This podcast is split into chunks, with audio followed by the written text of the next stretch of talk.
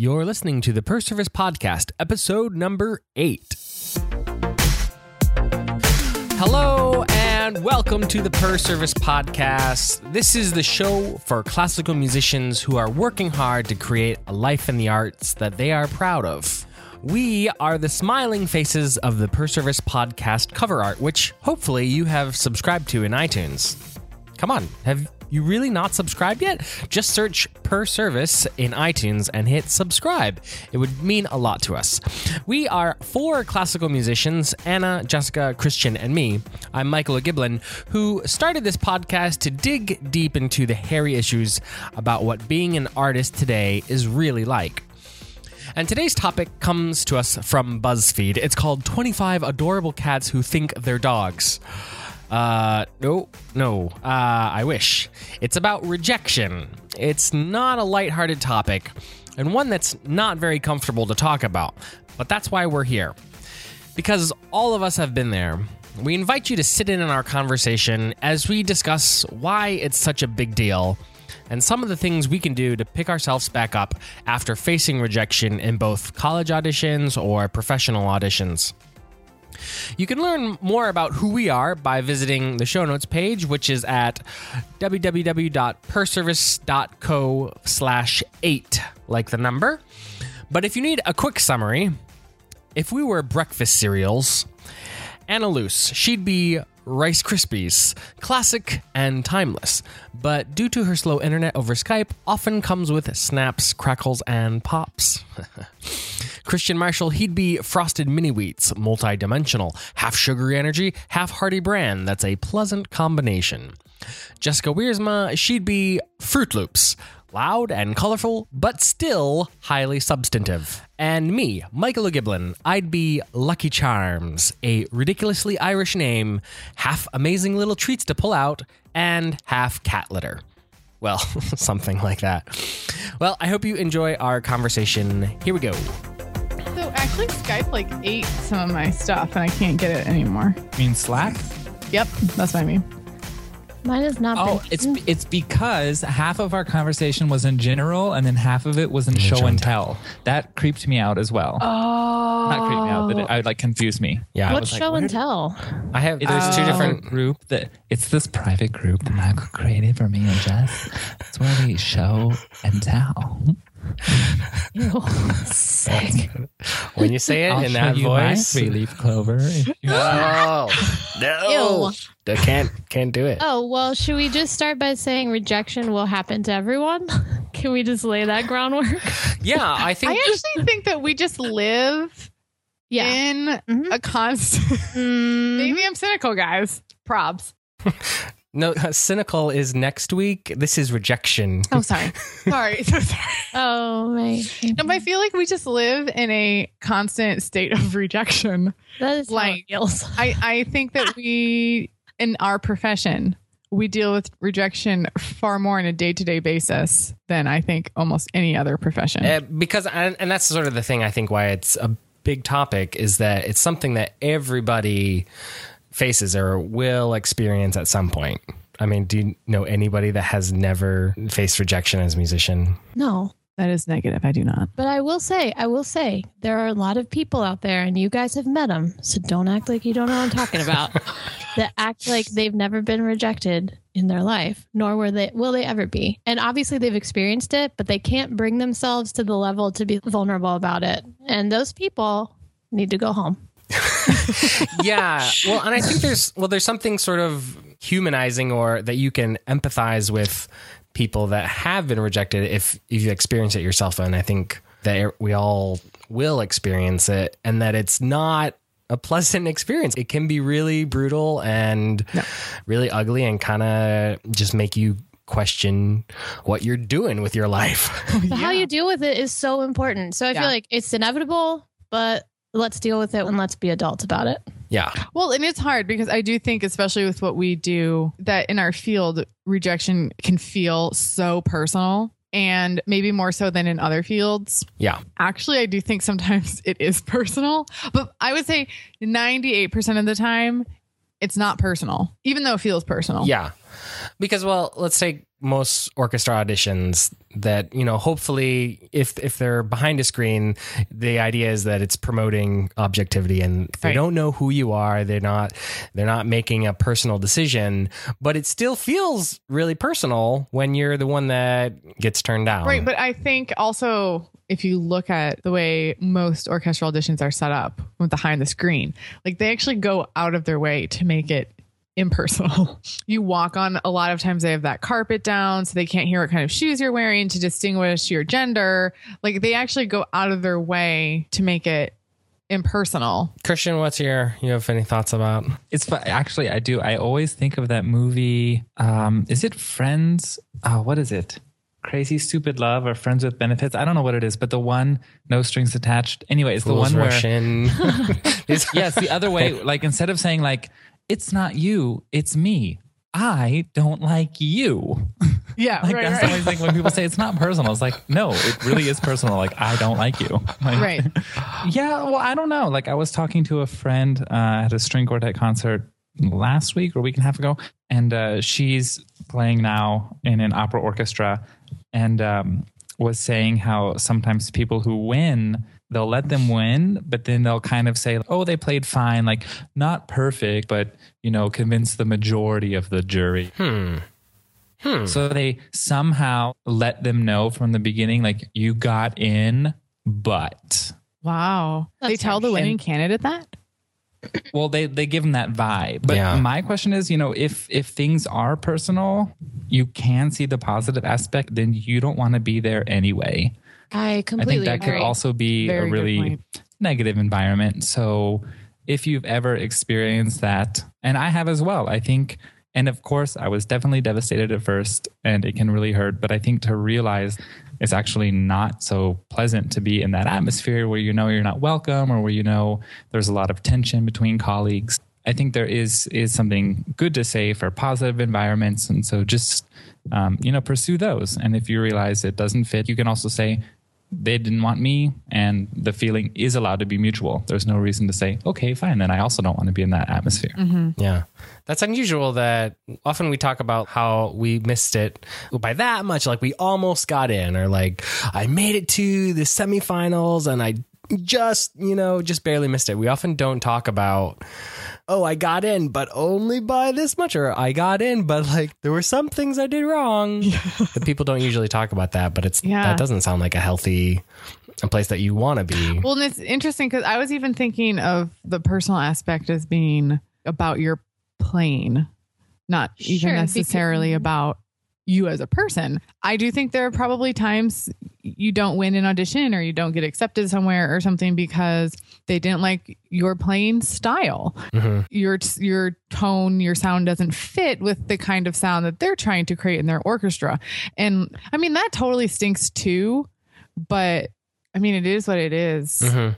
You know. is you have to really separate your like representation of how you played like at an audition they're not rejecting you personally and i think you have to separate your self-worth from the, the representation of how you just played in those five minutes Absolutely. I was just going to say this ties into your identity being in your ability as a performer, which I think because, you know, we're not actors, but in a way we are mm-hmm. a type of actor, you know, and For sure. I think there's so much danger. And I feel like my whole life since being, I don't know, a, a responsible teenager in some ways, I've been thinking about this, but it's really hard. I'm still not good at it. about Great. being being an actor that is holding a violin No, no, just separating separating your identity, like your identity being in your playing and whether or not you're accepted. I think it's really hard to separate. Yeah, I think it's definitely uh, something I've gotten better at. But for me, it wasn't really until after college I realized how much my identity was in my plane and my self worth and all of that. Mhm. But I think one of the big things now, I guess I'm talking mainly at this moment about like orchestral auditions, maybe even auditions for summer festivals and such. But I think a huge thing is about those is your mindset going into it yeah and what your goal is. Yeah. When I started taking auditions, um, professional auditions, one thing that really helped me was to have a mindset of okay, I want to play better in this audition than I did in my previous one, personally. Yeah. Now, that doesn't mean it doesn't still hurt when you don't advance or if you don't win the job. But that was actually really helpful for me because I was then able to track my own personal progress and how I started performing better in those situations because those are really weird situations to perform in. There's nothing natural about it. Uh, you know, Well, yeah, I mean, the whole audition day, pretty much in any setting like college or uh, professional auditions, like they're they're just so yeah, weird. it's not real life. And in some ways, especially with orchestral auditions, it's so, it's like so not even what the job is about. So, what if, you know, what if you could say, my goal as a musician really is to make music, to craft, you know, a concerto um, the way I want to play, to craft these excerpts and to really play them musically. And so I'll play them musically in an audition and I'll play them musically on stage and to not not differentiate between where you're making the music. And I think a good tie into this is this YouTube clip of Bryan Cranston explaining his role on taking auditions. Um, he said, You're not supposed to go in there to win a job.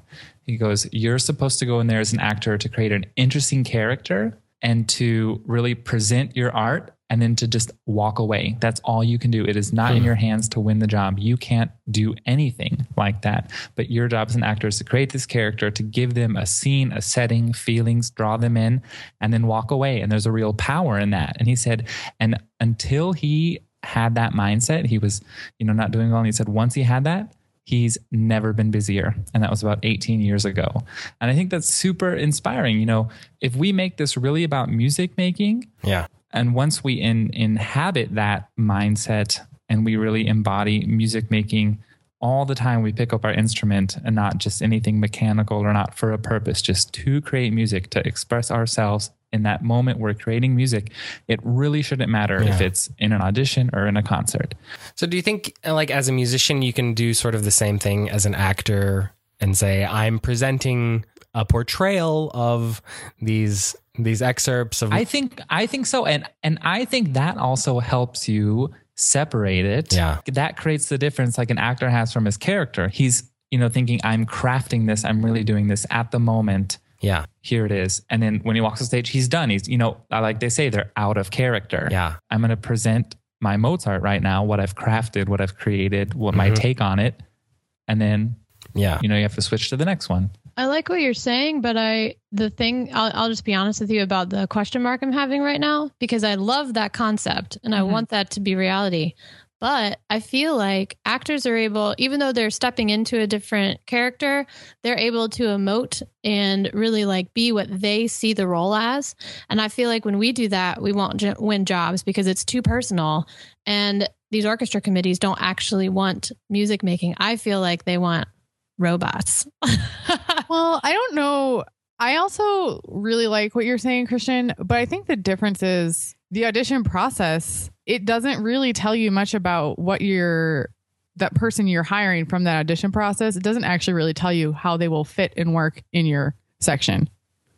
Well, it's not but- the best way to go about like- hiring people, but I don't know what the solution is either. Can't so. can't someone on a committee hear whether or not that person's vibrato will blend in with their section? If Yeah, but someone can has a, a super person- slow and super wide vibrato, and they realize, okay, everyone here like we play differently. That's not going to blend. I don't want that. Well, like, I think there are different parts of the job that you can't actually tell behind a screen, and it doesn't have to do with necessarily your playing.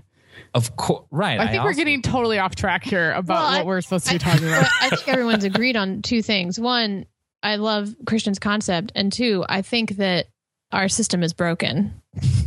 I really believe that our system of auditioning people and the way things, the way we've gone about it, I don't think it's the best way hmm because it's become rather corrupt. I think we can all agree. Mhm. In- in Mhm. several, and I sh- I'm sure there are organizations that are not, but it feels like the majority at this point is.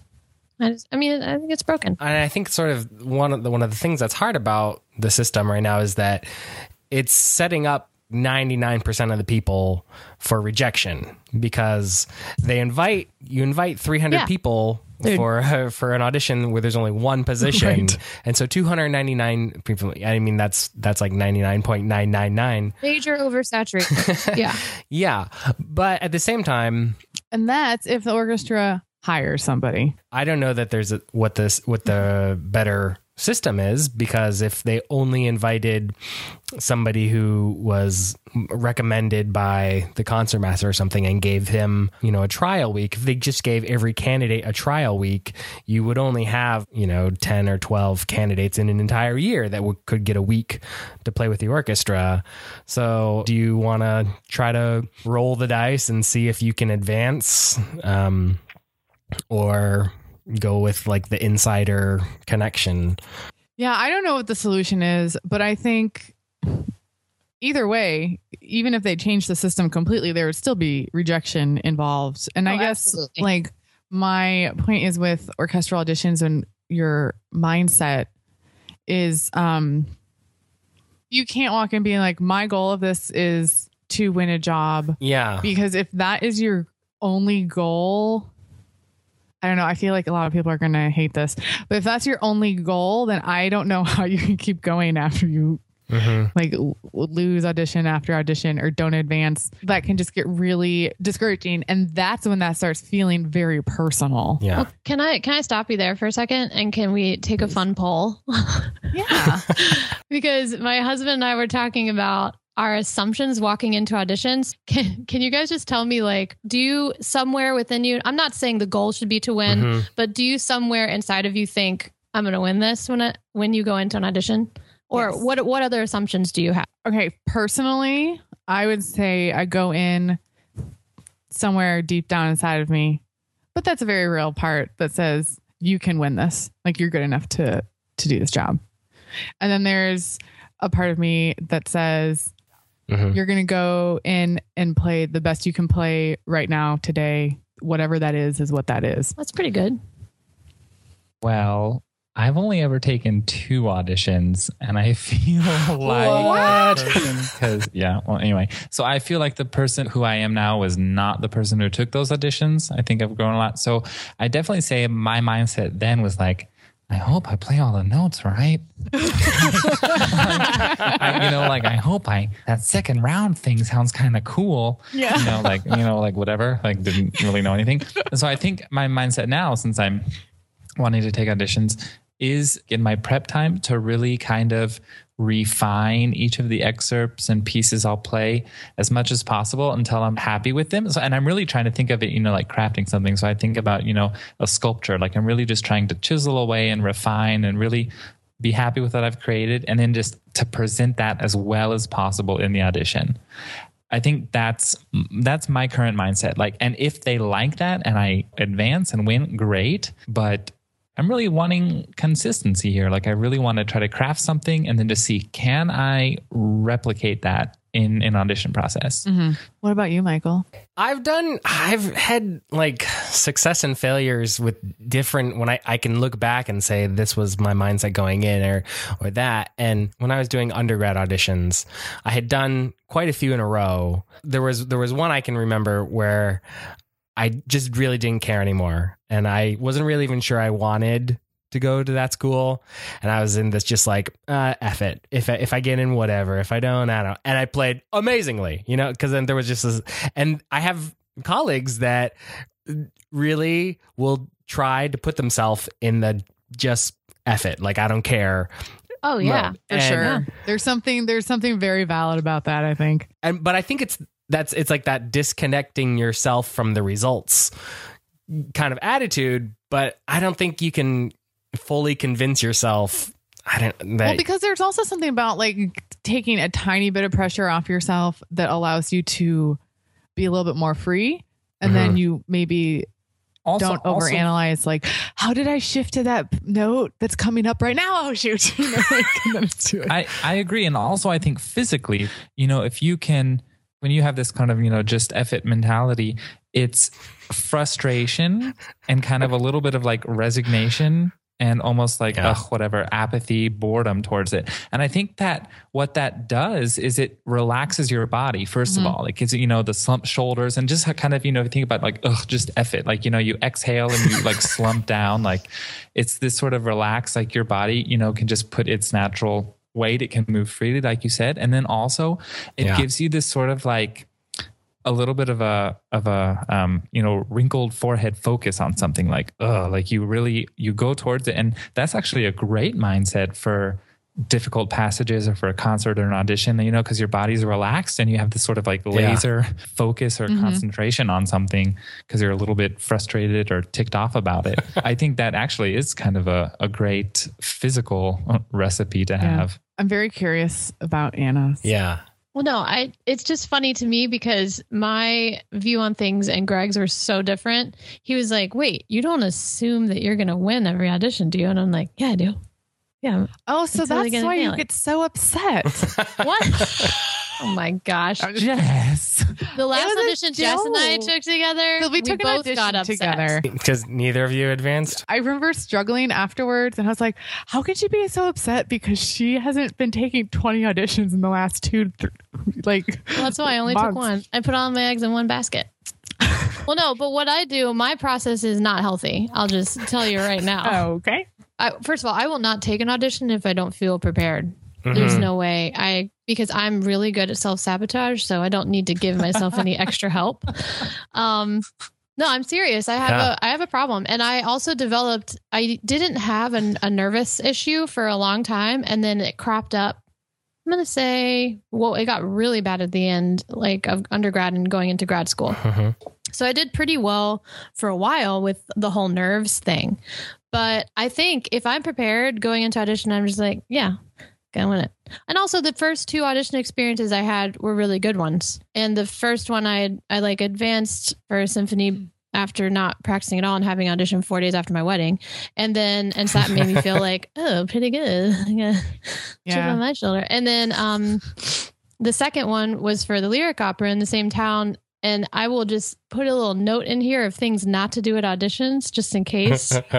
this has Yeah. to do with rejection. And luckily it wasn't me that did it. But like, I definitely should have gotten the spot. There were two spots in this lyric opera. And I obviously heard my own audition and I'm capable of judging how great I am. And I heard the other auditions of the other. It was a kind of situation where we were lined up in a hallway for the last round, and it was like Uh, it shouldn't have been the way that it was. It, it was not super well organized, and so they came out and announced to like the four finalists who won the spot. And I knew at this point it was political because when they announced the girl who won, I was like, "There's no way." I've played gigs with her. She can't even play the Queen of Sheba in tune.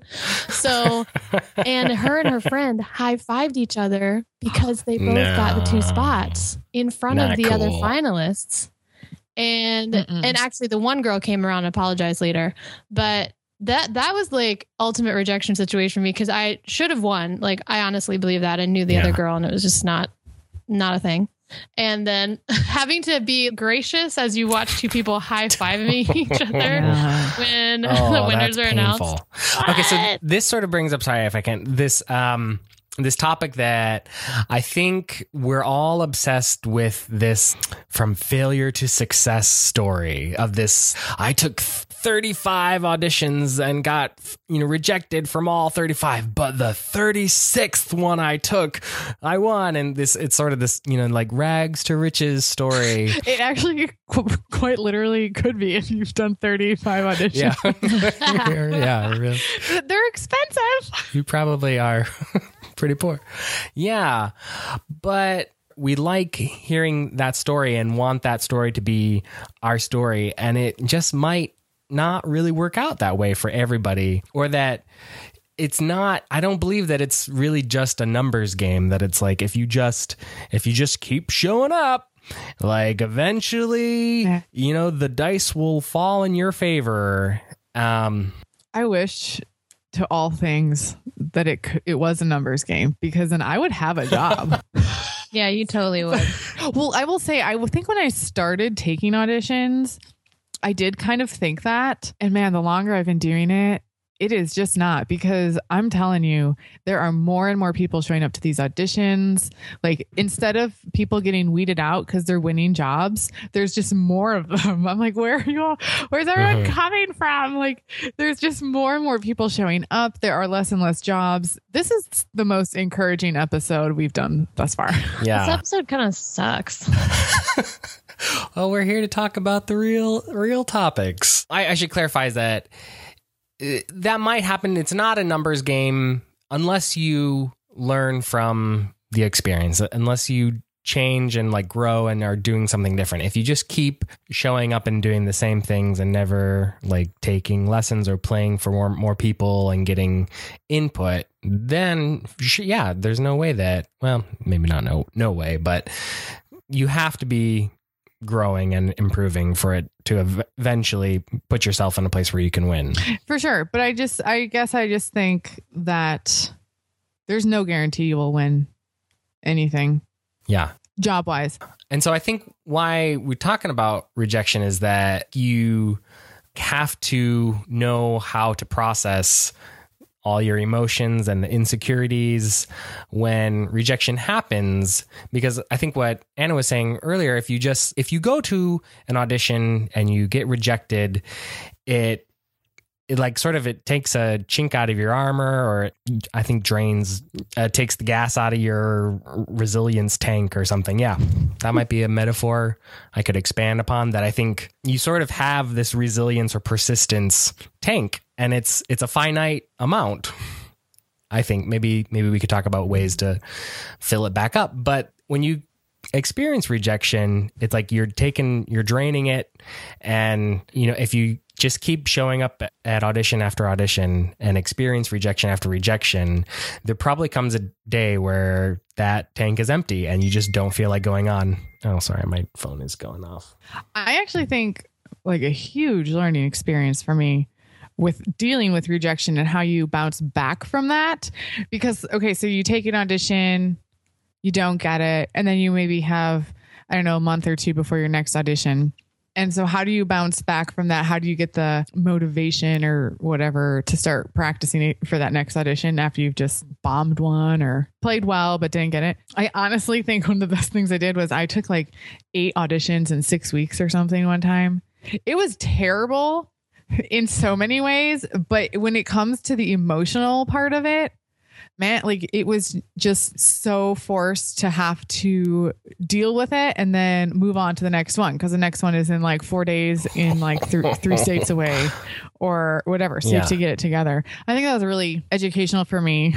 I think you do you can build up a resistance towards the rejection or like develop a thicker skin to rejection, but it, it still hurts. Oh, yeah. And I think it's not really helpful to be told like, "Oh, you just got to get back out there and one of these days you'll win." I don't know. Like you there is some sitting with the raw emotions of being rejected that you have to sit with. And I think it's also important don't make life big life decisions when you're driving home from Oh, an audition. yeah, don't do that. You're only But I- allowed to make big food decisions. Yes, you are totally oh, allowed. yeah. I like to, I adapt to the policy of treat yourself Treat yourself. after every audition. And it Treat does not yourself. matter if the audition, if I won it Parks and Rec. or if I Yes, failed. Yes, that's it. I, I treat myself. Treat yourself. And sometimes it usually because auditions are already expensive and I have like a couple coming up or something, it's usually like just a really nice coffee drink somewhere or like Yeah. maybe a nice dinner as opposed to getting a bagel from the day old bagel shop in order to save money. You know, sometimes it's like sometimes it's usually just silly like that. But I do think that's important. Treat yourself. Coming up after the break, we talk about specific things you can do to move on past rejection. But first, a word from our sponsors. The Per Service blog and podcast is made possible by orchestraexcerpts.com, the website that I created to help instrumentalists prepare for orchestra auditions. The site really reflects the dual path that many classical musicians find themselves in. On one hand, trying to prepare orchestra excerpts to win a big audition, and on the other hand, play per service gigs to pay the bills. That's the predicament that so many musicians find themselves in today. So I created this website to make learning orchestra excerpts much easier and efficient. If you're preparing for an audition, orchestraexcerpts.com makes it the easiest place to listen to multiple recordings of excerpts and follow along with the sheet music on screen in one convenient place. You can also purchase excerpt collections, either clean practice parts or ones edited with bowings and fingerings, and many other resources. Whether it's for your summer festival, a youth orchestra, your school's seating audition, or for the LA Philharmonic, you can find and listen to those excerpts at orchestraexcerpts.com. Today's podcast is also brought to you by audible.com where per service listeners can get a free audiobook download and a 30-day free trial by visiting www.perservice.co forward slash audiobook. They have over 180,000 programs to listen to uh, for your iPhone, Android, Kindle, or MP3 player. To get a free audiobook today, you go to again perservice.co slash audiobook. All right, let's get back to it. All right, so now we're gonna we're gonna change it up and talk specifically about school auditions, undergrad or masters, and what do you do? Because actually, I did not follow a traditional path to getting into school, and I think there are other ways of going about doing it when you do face rejection. So if you guys have other thoughts or ideas, feel free to speak out. Well, do you mean like for your undergrad you followed a non-traditional path and what does that mean? Yeah. So uh, most people you audition in like March or April or something like that, and to get into the fall semester. And I didn't get into the school that I wanted to go to in the fall, and so in the fall I practiced and took took an audition to to start in January.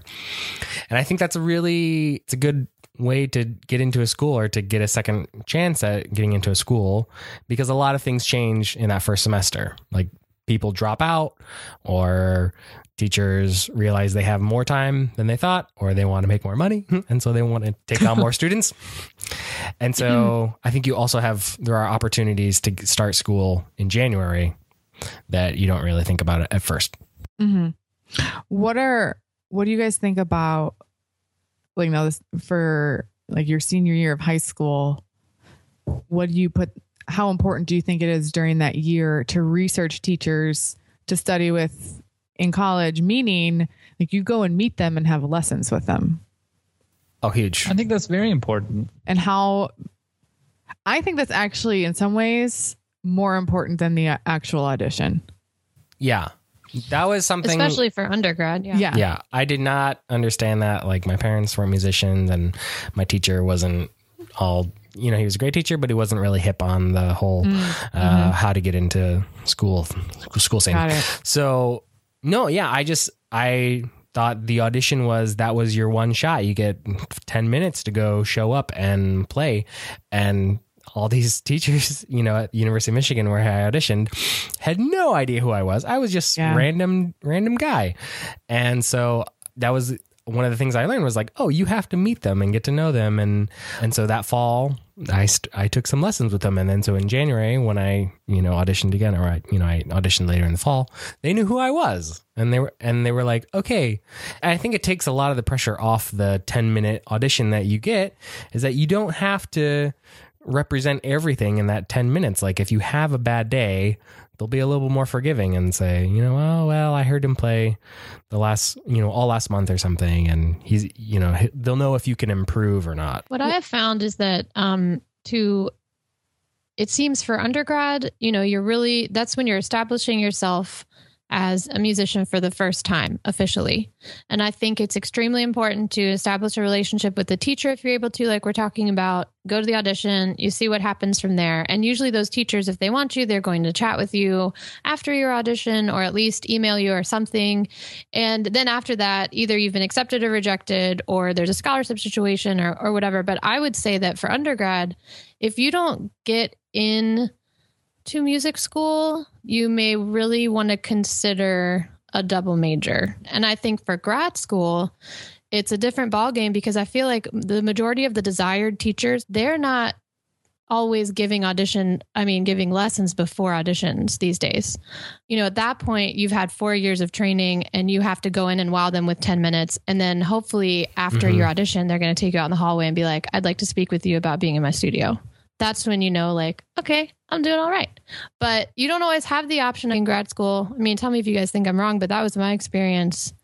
if there was a teacher I was interested in working with and I emailed them and I called them and there was no response, then I knew I did not actually then want to work with them. Yeah. Because if they couldn't make time to even respond and be like, sorry, I can't give lessons because I'm too busy or whatever, then I don't know if I could really trust them to give me as much time as I want when I'm there, if that makes sense. Also, if you can't get a lesson like during the school year, or you also maybe study with them like during the summer, like see if they teach at a summer program that you can get into.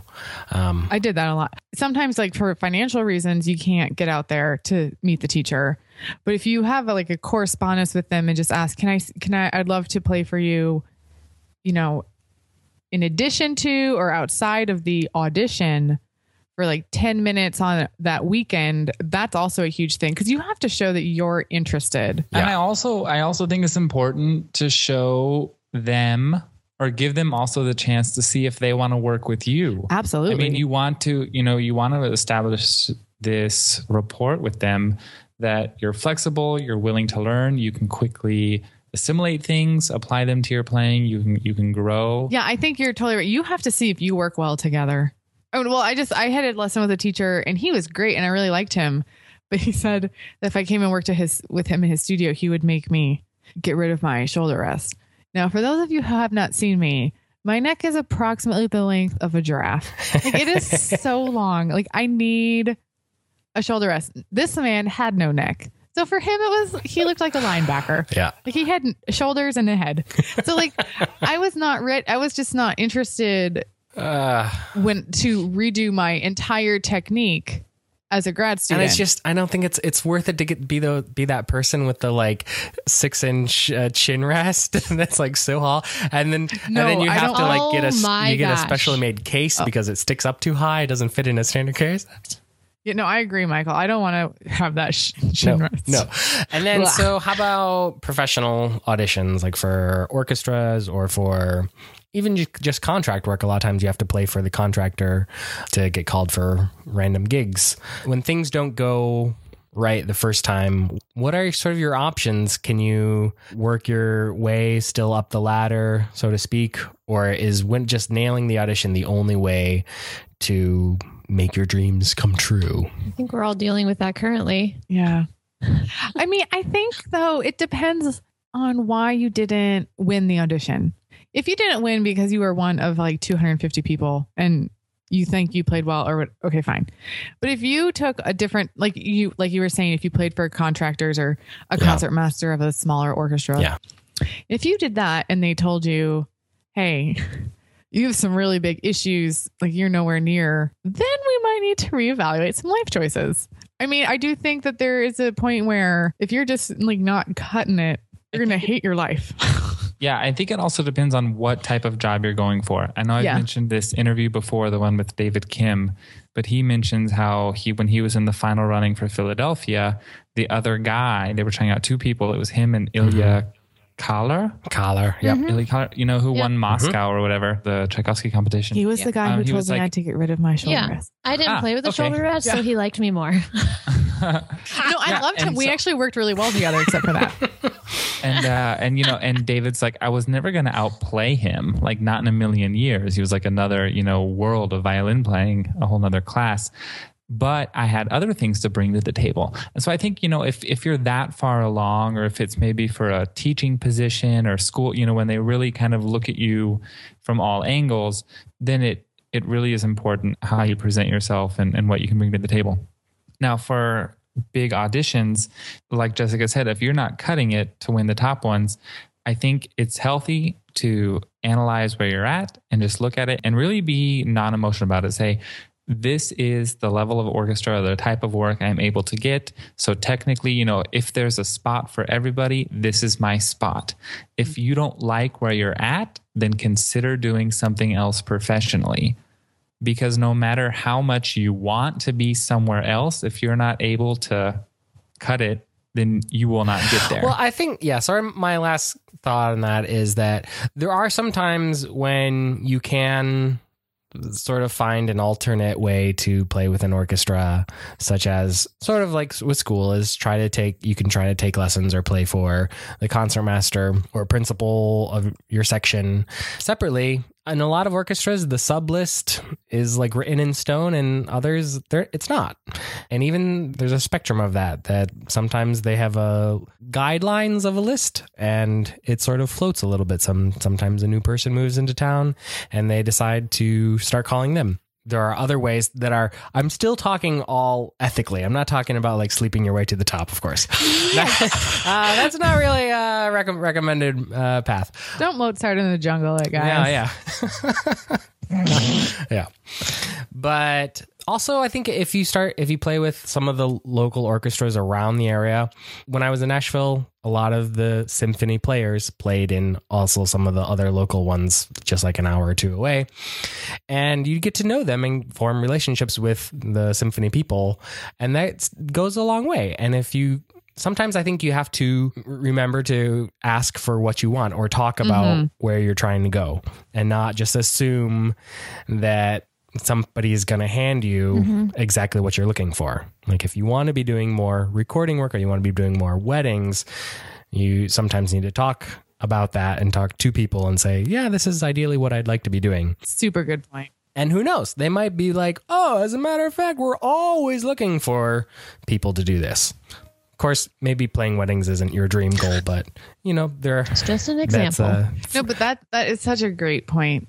And that doesn't also mean that if you ask for it, you're going to get it. But at least they know. You know, they know your name Yeah. is out there. They have you in the back of their yeah, mind. that you're trying. Anna's making Just- a face that I just oh, knocked I'm my sorry. Water jug over. something else. All right. Okay, well, on Yep. that note of not walking, knocking water jugs over, Yeah. everything's hard. This is another Per Service podcast. I've been Michael O'Giblin. I'm Anna Luce. I'm Jessica Wiersma. and I'm Christian Marshall. All right. Cool, guys. Mouth trumpet. Well, that is our show, folks. Yeah, it's not an easy topic. Look, there's no way for us to know if you should continue or reconsider being a musician if you faced rejection recently.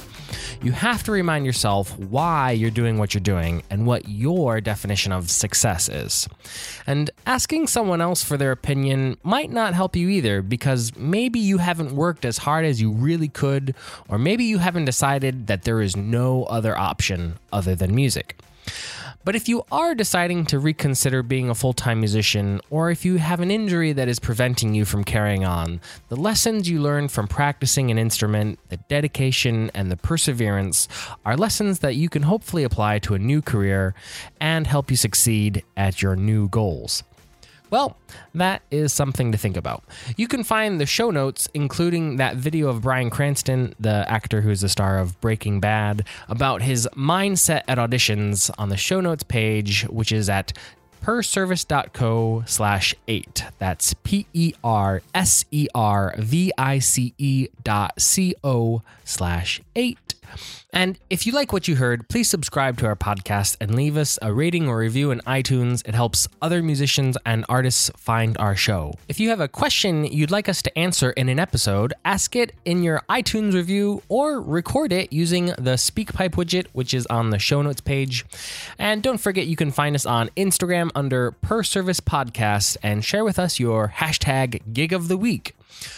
Oh, and if you enjoyed this podcast about life in the performing arts, here is a sneak peek at our new podcast we're launching where we discuss the developing political climate of the presidential campaigns. And most of them I don't like. I don't want to vote for. Yeah.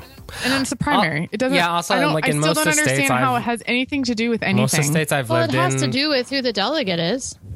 Yeah, except well, I think on this one it could have more a bigger effect on the Democratic Party, but on the Republican Party, I think it's going to be a, a free for all once it comes to the convention, because nobody's going to have the number of delegates necessary to secure the Yeah. the nomination going into the convention. Yeah, I think it matters. I well, like that's why we registered because we figured. Delicates. Yeah, I heard I thought about like negligee. I said Yeah. delicates. Like I thought about Do doing not mean that. glossary. Sounded like, ah, I could do my delicates. delicates. It did. It was funny. Sorry, I definitely meant delicates. Put it on a light I spin gotta. cycle. Oh my gosh! What? Do you guys hear Zoe? You no, can hear we her. don't hear anything. She's I just her hear head. you like losing your brain every once in a while. But also, Michael, I haven't. Oh, I forgot. It's not important. Go ahead. Um, yeah, I think we'll just stick to music. I recorded a bit of conversation before we actually got started, and that was just too good not to use. Well, thanks again for listening. We'll see you in the next episode. Be well and practice well. Mouth trumpet.